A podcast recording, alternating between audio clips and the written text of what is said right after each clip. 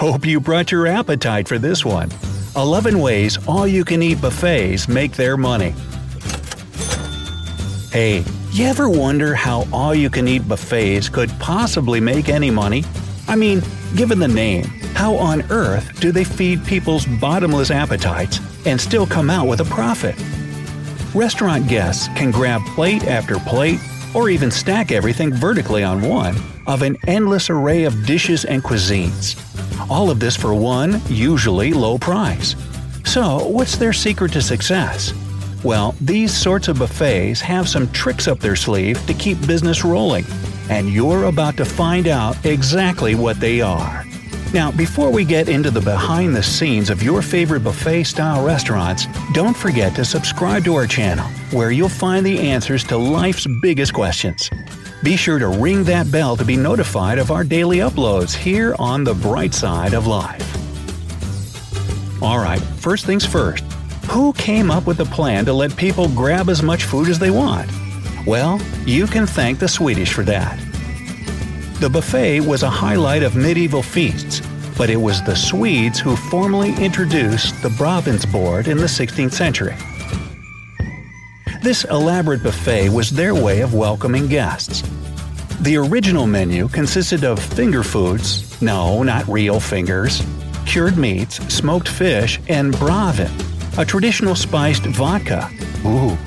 In the 18th century, they introduced both cold and hot dishes to the table and changed the name to Smorgasbord, which I'm sure you've heard of. The Smorgasbord gained global fame during the 1912 Olympic Games in Stockholm and the Swedes brought it to the U.S. at the 1939 World's Fair. But it was Herb McDonald, a show producer for the El Rancho Vegas Hotel, who decided to use this style as a marketing strategy to keep patrons gambling. In the mid 40s, he opened the Buckaroo Buffet, a 24 hour all you can eat spread for the price of $1. The endless buffet's long and enduring history proves how effective and popular it is. But now, let's get into the details as to how the whole thing works and how they manage to turn a profit. Here's a list of their most effective methods. Counting down from number 11, a strategic layout. Anyone who's ever been to a buffet might have noticed this strategic layout. At the start of the line, the first thing you see is carb rich foods like fried rice. They sometimes put veggies or salads at the beginning too. The line starts with these dishes because they have the cheapest ingredients but still do the job of filling up your belly. It's only further down the line when you can get meat, fish, or other more expensive main courses. Number 10. The size of the serving dishes. Besides the layout, they also control the size of the serving dishes. Cheap starches and veggies are in the big heaping trays with more jumbo-sized serving spoons. You can scoop out large quantities of rice and fill your plate up faster at the beginning of the line. Trays for more expensive foods, on the other hand, aren't that huge and full. They often give you tongs to grab the pieces one at a time so that you can't simply pile it on your plate. You have no choice but to limit yourself and move on because you don't want to hold up the line. It's genius. Number 9. Smaller plates and utensils. Buffets don't limit this size control to the serving dishes. They also effectively monitor the size of the plates and eating utensils. They provide smaller than average dinner plates and tiny dessert bowls. Even the spoon and fork you're given are smaller than the normal ones. It boils down to the psychology of eating.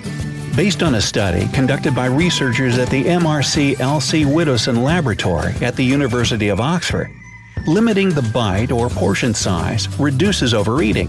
So it's no wonder you can't find full size dinner plates or big soup bowls on an all you can eat buffet table. Number 8. A huge food cost margin. Despite all that, there are still restaurant patrons who overeat. They're called super diners. And buffets are well aware of people who could eat three times what the average person could. Which brings us to the cost of food.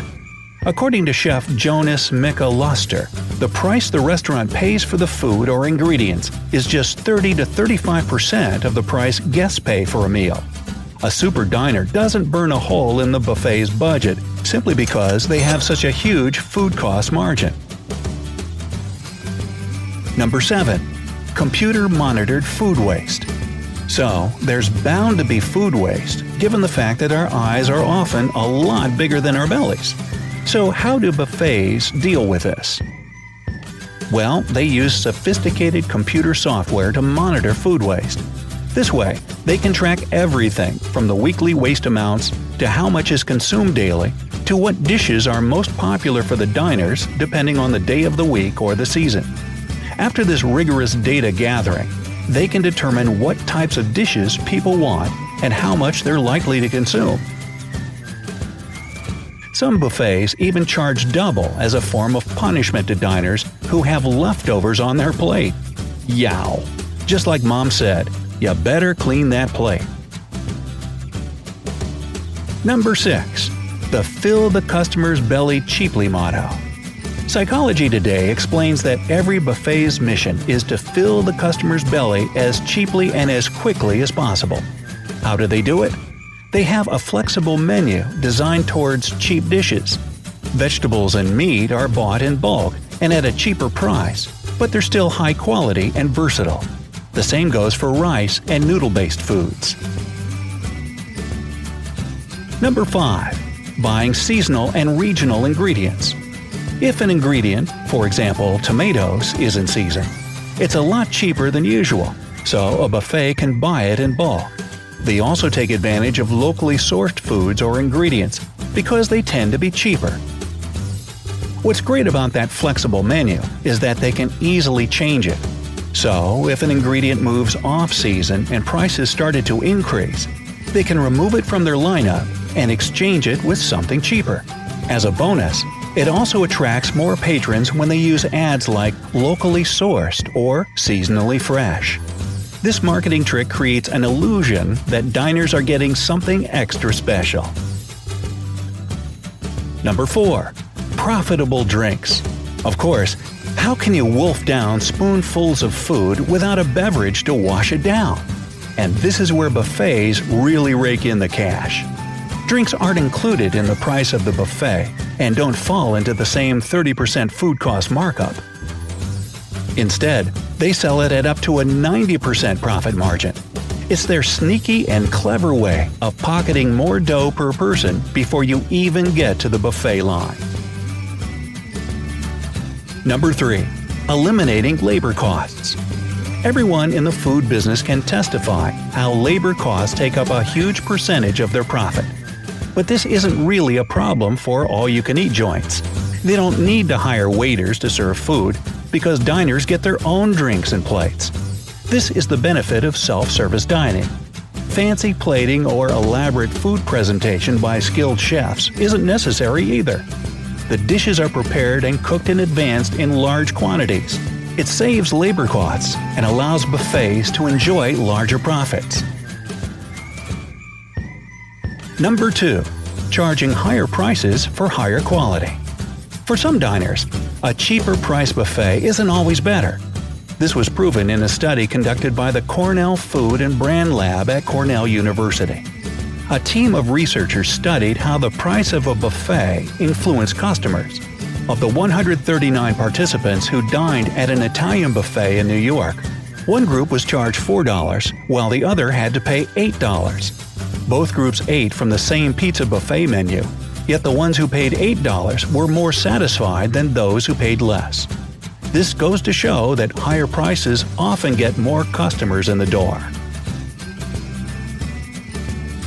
And number one, banning people. Now, believe it or not, diners can get banned for overeating. I know, it seems totally unreasonable given the whole all you can eat promise in their branding. But it does happen, like in 2012, when an overdiner by the name of Bill Wisth was banned from one buffet style fish fry. He was piling so much on his plate that the restaurant was running out of food for other patrons. The establishment says that it wasn't a one time thing. and they even called the police to settle the matter. Well, endless buffets still run a business, and they can't do that if people take advantage of the privilege given to them. In other words, they're saying, hey, this is an all you can eat joint, and buddy, that's all you can eat. And that's basically it. The science behind all you can eat buffets is a play of economics, marketing, consumer behavior, and a bit of, uh, force. Sure, you can still eat anything you want, but that doesn't necessarily mean you're getting what you pay for. After all, the moment you step inside the restaurant, they already have full control over what you'll eat and how much you'll consume. So, it's up to you to decide if you're really getting such an incredible deal. Hey, what are your thoughts on endless buffets? Do you still think it's worth having a meal there? Tell us in the comments below. If you found this video eye-opening or helpful, then give us a like and share it with your friends. Be sure to subscribe and always stay on the bright side of life.